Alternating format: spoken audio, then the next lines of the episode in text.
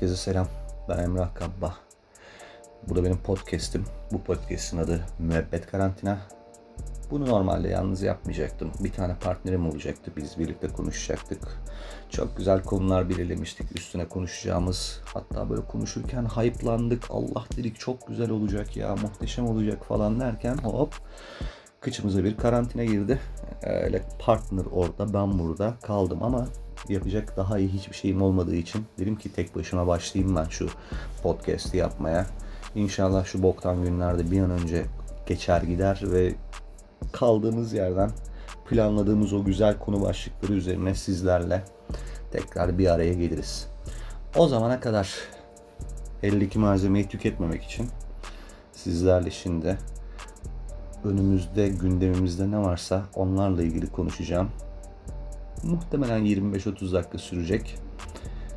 İlkelin günah olmaz diyerek affınıza sığındığım bir yayın paylaşıyorum. Hazırsanız ki hazır olmayıp ne olacak yani evde oturuyorsunuz hepiniz boş boş. Müebbet karantina başlıyor. Gündem tabii karantina. Herkes evinde böyle evde can sıkıntısından kafayı yeme noktasına vardık falan ama bilmiyorum farkında mısınız? Bundan bir hafta önce böyle iş yerlerimiz e, evde çalışabilirsiniz falan demeye başladığında inanılmaz bir mutluluk olmuştu herkeste. Böyle şey muamelesi yaptık bu karantina durumuna. Tatil muamelesi yaptık ama işin öyle olmadığında da acı bir şekilde yüzleştik herhalde ikinci, üçüncü gün itibariyle böyle kafayı yemeye başlayınca evde hiçbir şey yapamamayıp evde vakit geçirmek çünkü ciddi bir şey e, skill gerektiriyor anladığım kadarıyla. Çünkü e, insanlar artık can sıkıntısından götünde tuvalet kağıdı falan çevirmeye başladı. E, yani demek ki bu iş o kadar da kolay değilmiş şimdi benim açımdan çok farklı şey olmadı, e, yorucu olmadı bu karantina süreci. Çünkü ben aşağı yukarı iki senedir falan herhalde evden çalışıyorum, freelance çalışıyorum. E, işte dışarılarda bir yerlere gidiyorum, bir toplantılar yapıyorum, bir şeyler yapıyorum ama e, genel olarak freelancer bir hayat yaşıyorum. Yani sabahın belli bir saatinde girdiğim, akşamında belli bir saatinde çıktığım bir işim yok. E, yine de ona rağmen e, zaten evden çalışıyor olmama rağmen evden çıkmak şu anda bir nevi yasak olduğu için bana da mesela batmaya başladı evdeki hayat. Yani çok garip bir şekilde. Ee, uzun bir süre sonra ilk defa evde vakit geçirmek zorunda kalanları düşünemiyorum. Çünkü tatil matil evet hepimiz yapıyoruz ama zannetmiyorum ki kitlenin büyük bir kısmı bir tatil olduğunda evinde oturuyorsun. Geziyoruz, tozuyoruz. Şu anda inanılmaz bir boş vaktimiz var.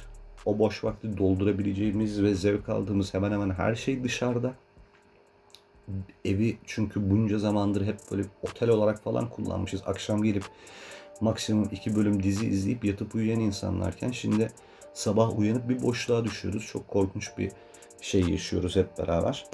Yani gündem boktan tabii çok can sıkıcı şeyler yaşıyoruz ama ben birazcık işin artık eğlenceli tarafına falan temas edeyim de yani zaten karamsar olan havaya bir karamsarlıkta ben eklemeyeyim istiyorum. Bunu söyleyen adamın da şu kadar dakikadır ne kadar canımızın sıkıldığını bir kez daha anlatması da ayrıca ironik oldu. Neyse hakkımızda hayırlısı diyelim. Bu hakkımızda hayırlısı lafı da iyicene yapıştı dilime şu süreçte. Yani o kadar kıçımız atıyor ki korkudan. Her gündeme dair karamsar mevzuyu konuştuktan sonra hakkımızda hayırlısı diye bağlıyoruz. Çünkü gerçekten elimizden başka hiçbir şey gelmiyor. Tedbir medbir alıyoruz ama bizden başka tedbir almayan dal yaraklar yüzünden o hastalığı her an kapabiliriz eğer dışarı çıkarsak. E, iyi kötü biz eve oturduk falan da böyle bir yerlere gidip çalışmak zorunda olan bir sürü insan var. Onlara yazık günah. E, berbat bir dünya ya şu anda yaşadığımız şey. Yani 2020 yılındayız şey geyiğine girmeyeceğim. 2020 ya ne kadar kötü bir yıl oydu buydu falan geyiğine girmeyeceğim. Neler yaşandı bu dünyada ama herhalde e, jenerasyonumuz itibarıyla e, bu kadar küresel çapta bir felakete tanıklık etmemiz nasıl bir şanssızlık, nasıl bir kudümsüzlük ben inanmak dahi istemiyorum yani yaşadığımızı. Baya orta çağ tadında böyle bir şey salgın hastalıkla uğraşıyoruz şu anda. Garip bir şekilde de bunu normalleştirdik. Yani adapte olduk en azından bu korkunçluğa. Ama e, şey çok acı. Yani ne zaman biteceği belli değil. E, bittiğinde ne olacağını hiç kestiremiyorum. Biz tekrardan bu hayata nasıl adapte olacağız mesela? Hadi şimdi tamam bir hafta falan oldu da muhtemelen bu 3-4 hafta falan daha sürecek böyle. O 3-4 haftanın sonunda her şey bitti dediklerinde biz ne yapacağız çok merak ediyorum. Ben şahsen mesela 3-4 hafta daha götüm yemeyecek dışarı çıkmaya. Zira abi bitti de bu futbol maçı değil ki amına koyayım son düdüğü çalsın bitsin yani. Hala belki mikroplu birileri geziyor ortalıkta. Bunun kimse garanti edemez. Acayip tırsacağız yani ne yaptığımızı unutmaya başlayacağız mesela. Biz normalde ne yapıyorduk sosyal hayatta? Dışarı çıkıp ne yapıyorduk? Ben iyi kötü yani benim dümdüzü çıkıyordum, bira içiyordum ben de. Hakikaten yani tekrardan mesela bu bara gideceğim bardaki insanlar bile ne yaptığını unutmuş halde olacaklar falan. Çok acayip bir süreçten geçiyoruz ve sürecin bittiği kısım bence sürecin aslında başladığı kısım. Yani bu kısımdan ölmeden kalmadan sevdiklerimizi kaybetmeden falan bir şekilde çıkıp geçersek asıl mevzu bence ondan sonra başlayacak. Ee, yani bunları düşünmek de tabii birazcık can sıkıcı ama en azından o günler gelene kadar yaşadığımız bu kadar böyle kapkaranlık şey içerisinde kendime eğlenecek bunu buldum. Ben eğleniyorken siz de eğlenirsiniz inşallah. Bu arada şeylere de bir selam göndermeden edemeyeceğim. Bu şey tayfa vardı ya abi Netflix olsun e, efendime söyleyeyim Twitter olsun falan Instagram olsun ben burada yaşarım deyip böyle dağın başında feleğin siktir ettiği yerde tek başına bir ev fotoğrafı paylaşan tipler vardı. O arkadaşlar muhtemelen duvarlarda böyle cinsel organlar falan görmeye başladı herhalde şu bir haftada. Önümüzdeki 3 hafta içerisinde de duvarlarla birliktelik yaşama noktasına gelirler herhalde. Ya ben niye küfretmiyorum ki? Duvar sikme noktasına gelirler dememek için ne kadar iğrenç laflar ettim yani. Şu otosansür meselesi de e, benim Twitter kapatma sebeplerimin başına geliyordu. Abi ben e, yakası bağrı açılmamış küfürler eden, kitabın ortasından konuşan bir adamdım mesela. Twitter'daki ahlakçı kitle yüzünden ve bir de linç bağımlısı böyle linç müptezeli kitle yüzünden otosansür uygulaya uygulaya uygulaya konuşamaz hale gelmişim ya. İnanılmaz inanılmaz bir şey yani bu. Bunun üzerine mesela bir yayın yapmayı düşünüyorum ben partnerimle. Linç kültürünün vesairenin üzerine. Ama tabii nasip olmadı. Neyse işte özetle libidolar böyle paçalardan falan akmaya başladı. İşte o götte tuvalet kağıdı çevirme işi başka başka yerlere gidecekmiş gibi hissediyorum hakkımızda hayırlısı. Yani zaten böyle şeyi e, cinsellikle olan ilişkisi çok merhaba merhaba olan bir toplumuz. Yani o baskılar falan henüz tam olarak kalkmış değil. Ee, yani işte birileri böyle bir, bir birazcık böyle bir dekolteli mekolteli ya da sekse refere eden bir şey paylaştığı zaman hala böyle özel mesaj yoluyla yüzlerce sik fotoğrafı falan gönderiliyor bu insanlara. Yani bu, bu iklimde bu kadar evlere tıkıldıktan sonra bu insanları tekrardan sokağa saldığımızda başımıza ne gelecek çok merak ediyorum. Yani beni en çok şey korkutuyor. Yani DM'den sik gönderen tayfa korkutuyor. Adam şey falan yazmış. Şu karantina bitsin ondan sonra seks yapacağım kadına Allah yardım etsin falan. Ulan zaten senin seks yapacağın değil herhangi seks yapacağın bir kadına Allah yardım etsin. Yani sen zaten düz duvara hep tırmanıyordun ki. Sen böyle profil fotoğrafına sikinin resmini koyan adamsın yani. Senin vaziyetin zaten içler acısı zaten çok kurtarı tarafın yoktu. Sen bir de üstesini bir de eve kapattılar. Seni böyle sakinleştirici iğnelerle, tüfekle falan avlamak gerekecek diye düşünüyorum ben bu karantina bittikten sonra. Ne yapacak bu adamlar çok merak ediyorum. Yani, yani bir ümidim o tayfa zaten dal yarağın önde giden olduğu için zaten sokaklarda geziyordur. Korona morona kapıyordur. Tek ümidim bunda. Onun haricinde bu herifler bayağı sıkıntı verecek bize. Yani Şimdi kime söylesen ben izlemiyorum diyordur da e, hiç böyle porno sitelerdeki Türk kategorilerine bakma fırsatınız oldu mu bilmiyorum ama yani Türkiye'deki cinsellikle tanışıklık ve işte o baskı bariyerlerinin aşıldığı noktada ortaya çıkan manzara falan e, hem incelenesi hem de böyle topuklarını götüne vurdura vurdura arkana bakmadan kaçılası bir dünya var orada.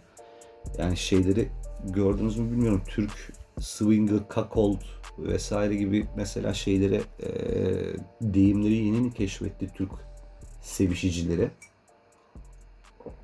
İnanılmaz videolar var. Bak Allah canımı alsın paçandan libido aka aka böyle yana yana gir oraya. İki tane Turkish amatör videosu seyret. Sekse de tövbe edersin. Cinsel organına da veda edersin. Yani böyle bir şey olamaz ya.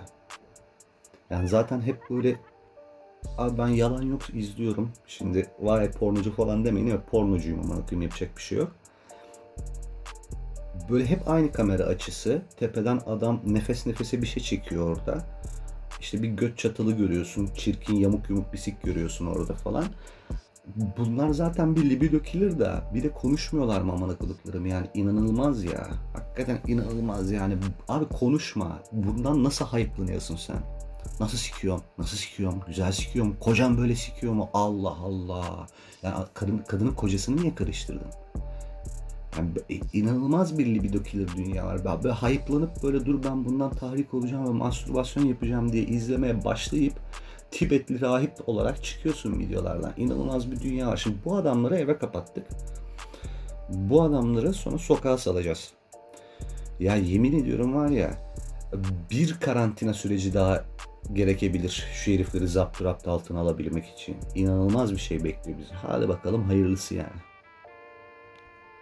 Böyle gündem karantina marantina falan diye sanki bir konu varmış da onun üzerine konuşuyormuşum gibi yapıyorum ama çok improvize, çok böyle out of context bir e, podcast olarak gidiyor. İlker'in günah olmaz şeyine sığınarak sahiyle böyle ne diyeceğimi de bilemedim. Ona sığınarak konuşuyorum ama yani abi bilinçaltımın doğrudan işte Türk iş amatör kategorisi ve kocam böyle sikebiliyor mu seni gibi şeylere gitmesi de benim açımdan ayrıca düşündürücü. Bunu da muhtemelen işte pause suç tuşuna bastıktan sonra kendi içimde bir öz eleştirisini yapacağım. Yalnız şey mesela çok canımı sıktı. Ee, yaşlı mizahı böyle tatlı tatlı başlamıştı. Yani hep, hep hepimiz e, bir şekilde yaşlıların belli başlı durumlarından muzdariptik ve bununla ilgili şakalar yapıyorduk. Or yani Twitter'da bir e, yaşlı düşmanı parodisi yapılıyordu. Yani bununla ilgili bir e, timeline oluşmuştu ama yani iğrenç olan şu. Twitter'da bu geyi ilk yapan insanlar bu işte dünya ile tanışıklığı diğer insanlardan fazla tipler. Yani bir şekilde şaka yapmayı bilen herifler falan ve komik bir şeyler yaptılar. Ama korkunç bir şey var. E, durum var Twitter'da ki o herkesin komik olmak zorunda hissetmesi yanılsaması. Yani söylemek istediğim şu. Sen atıyorum işte bir stand-up izlemeye gittiğinde karşındaki adam sana verdiğin paranın karşılığında şakalar yaparken durayıp olmasın deyip sen de ona şaka yapmıyorsun değil mi? Yani gülüyorsun ve siktir olup gidiyorsun. Yani Twitter'da ilginç bir şekilde herkes birini güldürmek zorunda hissediyor kendine şu ara. Yani komik olan da bunu yapıyor, komik olmayan da bunu yapıyor. Komik olanlar yaptığı zaman işte gülerken komik olmayan dal yaraklar bunu yaptığında sokakta böyle gariban yaşlı yaşlı adamları suratına böyle burnuna kamera dayayıp da taciz eden orospu çocukları doğuyor. Yani korkunç bir vaziyet. Bu her konuda geçerli de en can yakan haline versiyonuna herhalde bu sokaktaki yaşlıları rencide etmeye başladıklarında maruz kaldık, yüzleştik. Cümlemin de başını unuttum, yüklem bulamadım ondan sonra. Aman akıyım kendi kendine konuşmak hakikaten sıkıntıymış ya. Ama bu e, güldürmezsem olmaz tribi üzerine gerçekten uzun uzun konuşmak istiyorum. Bunu bir partnerle birlikte yapmak daha keyifli olacağı için şu anda oraları çok deşmeyeceğim ama yani inanılmaz bir birbirini tekrar eden, birbirinin aynısı aynı videoyu alıp böyle paraphraslerle aynı videoya neredeyse aynı şeyi yazan ve etkileşim kovalayan, etkileşim aldığı zaman da eline ne geçtiğini anlayamadığım salak bir kitle oluştu. Ama bunu bir sınırlandırmak lazım hakikaten. Yani komikler var, yani takip edilenler var. Bir de takip edenler ve bunu paylaşanlar var. Şu ayrımı yapalım lütfen. Herkes lütfen şaka yapmaya çalışmasın. Amına koydunuz yani ortada. Zaten Twitter'ı yani benim herkesin Twitter'dan gelip dinlediğini varsayarak konuşuyorum ama bilmeyenler için benim Twitter'da çok takipçim vardı. İyi kötü gülen insanlar vardı benim yaptığım mizah. Yemin olsun bu dalayaraklar yüzünden kapattım gittim yani sikerler deyip de. Ve muhtemelen de tekrardan kullanmayı düşünmüyorum o account'u. E, bir anlamı kalmadı. Çünkü herkes aynı şakaları yapıyor. içerik üreten yok. E, özgün bir şey yaptığın zaman karşılık bulmasının önüne geçiyor bu tekrar tekrar tekrar aynı şeyi paylaşma hali. Yani sen mesela özgün bir şey yapıyorsun orada. Onun da beğeneni var ve beğenmeyeni var. Birileri eleştirebilir, birileri de çok beğendiği için paylaşabilir falan ama bir tane video düşüyor. Bir kişi paylaştı değil mi bu amına kolumun videosunu? Hep beraber de güldük. Sen tekrar aynı videoya birazcık daha kelimelerini değiştirip şaka yapar. Niye paylaşıyorsun? O etkileşimi alacaksın da ne olacak? Ben bunu anlayamıyorum ya. Yani şeyi oturtamadı insanlar. Bu Instagram'da da var mesela. Bunu söylediğim zaman işte kadın bu istediğini giyer, istediğini açar, karışamazsın falan gibi böyle çok da ipe sapa gelmez bir savunma yapılıyor ama mesela Instagram'da çok takipçilik kadın profillerine bakıyorum. Yine birbirinin aynısı şeyler var ve bir, bir, bir, bir hastalıklı bir şey durumu var orada da. Evinde kız ayağında böyle yepyeni ayakkabılar falan aynanın karşısına çömelmiş. En sık rastladığım poz. Şıkır şıkır kıyafetler, makyajla fotoğraf atıyor. Ve bundan böyle onlarca yüzlerce var. Sürekli bir poz verme hali, sürekli bir efendime söyleyeyim e, bir, bir, bir, bir şey yapma, şov kendini bir vitrine koyma hali. Hanım abla sen mesela şey misin, model misin, manken misin, bu senin mesleğin mi, sen bunu niye yapıyorsun sorusunun cevabı yok. Etkileşim için. Peki o etkileşim ne anlama geliyor? Hiçbir şey değil. Yani bir, etkileşim peşindeler ama o etkileşimle ne yapacaksın yani bunu alıp ne yapacaksın dediğin zaman cevabı yok. Yani viral almak o bu falan bunları geçiyorum. Tamam bunlar evet bir getiri ama yani şeyi düşünsene şimdi bayram oldu. Gittin köyüne bilmem nerene işte bir yaşlılarla maçlarla bir aradasın. Şimdi bana mesela Twitter'da niye çok takipçim var diye sorduklarında hala çok karşılığı olmasa bile bir cevabım var benim işte. Ben hikaye yazıyordum. Komikti bu hikayeler ve insanlar o yüzden beni takip etmişti. Evet bir cevap tamam? Ne, ne içisin? Öykücüyüm. Ben hikayeciyim. Zaten yazarlık yapıyordum. Mesleğim oydu. E, kitap yazdım falan. Ben Twitter'ı bir amaç için kullandım. O amaca hizmet etti o da. Cepte. Şimdi bu hanım ablaya sor mesela. Seni niye bu kadar insan takip ediyor? Cevabı ne? İşte götümü kaykılttırarak fotoğraflar paylaşıyorum. Çok kötü. Yani bu işte sebep. Aynanın karşısında böyle çömeliyorum sıçacakmış gibi böyle fotoğrafını çekiyorum ve bunu like'lıyorlar. Baya kötü. E bunun birazcık işte teşhirciliğe kayan kısım var. Bir şey söylesen olmuyor. Hani sanki özgürlüğüne laf etmiş gibi oluyorsun ama e, şöyle de bir gerçek var. E, yani bütün dünyada bir onlarca yıldır bu tanım var. Attention whore diye bir kavram var yani. Bunu tam Türkçe çevirince ilgi orospusu oluyor bunun adı. E, tamam istediğini giysin, istediğini yapsın, istediğini de paylaşsın ama benim de mesela buna attention whore deme özgürlüğüm var. Aynı ifade özgürlüğü içerisinde. Ben de bunu söyleyebilirim. Ben niye bunu söylediği zaman kadın düşman oluyorum ki? Denklem çok basit. Seni bu insanlar niye takip ediyor? Yani ne içerik üretiyorsun? Sormak istediğim soru bu. Ne içerik üretiyorsun abi sen? Ürettiğin içerik ne? Ee, işte hikayemi yazıyorsun. Komiklikler, şakalar mı? Buna varım mesela. Komiklik yapıyorum, şaka yapıyorum. Çok güldükleri için takip ediyor. Okey. Ee, sen ne yapıyorsun hanım abla? Ee, işte ben böyle aynanın önüne çömeliyorum, domalıyorum. Bunun fotoğraflarını paylaşıyor. Ha bir de şey tarafı çok kötü yani. Bunu yapıyor. Abi yorumlara giriyorsun. Şöyle yalarımlar, böyle bilmem ne yaparımlar. Yani bunu vitrine koyduğun zaman davet ettiğin böyle korkunç bir kitle var. Ben mesela bunu kendime asla layık göremem ya. Birileri bana böyle yalarımlı malarımlı falan sürekli gelse ne oluyor o zamana koyup olursun. Bunu özümsemişler, bunu normalize etmişler. Tamam, yani, tamam onu yazanın hayvanların olduğunu farkındayım ama e, yani yine de bunu yapmazsın mesela. Bunlara çok fazla yol vermezsin diye düşünüyorsun. Orada yalanlarımlar, sokarımlar bilmemler geliyorken bir altta mesela kızın annesinin yorumunla karşılaştım bir sefer. Ya anneciğim o kıyafet nedir falan demiş. Yani senin normalinde bu olmadığı korkunç bir vaziyet var. Hemen orada mesela bir yabancılaşma yaşıyorsun. Evet diyorsun ya bu bir ikon bir obje değil bu kız. Bu kızın mesleği falan değil. Bu, bu böyle evde akşam hep birlikte ailesi tarhana çorbasını içen, babasından harçlık alan falan bir insanken burada kendine bir alternatif dünya yaratmış ve o alternatif dünyada olmadığı insan gibi davranıyor. Acıklı bir taraftan yani anomali bu da ama ne diyeceksin yani bir şey söylediğin zaman da kadın düşmanına çıkıyor adın. Ben zaten bu konularda mimliyim yani bir şaka yaptım ağzıma sıçtılar içimden geçtiler. O yüzden bu konulara çok değmemeye çalışıyorum ama ister istemez bir şekilde buraya da kaydık. Nihayetinde karantinadayız ve canımız sıkılıyor. Lan şu kadarcık da konuşayım yani. Öyleyken öyle hikaye.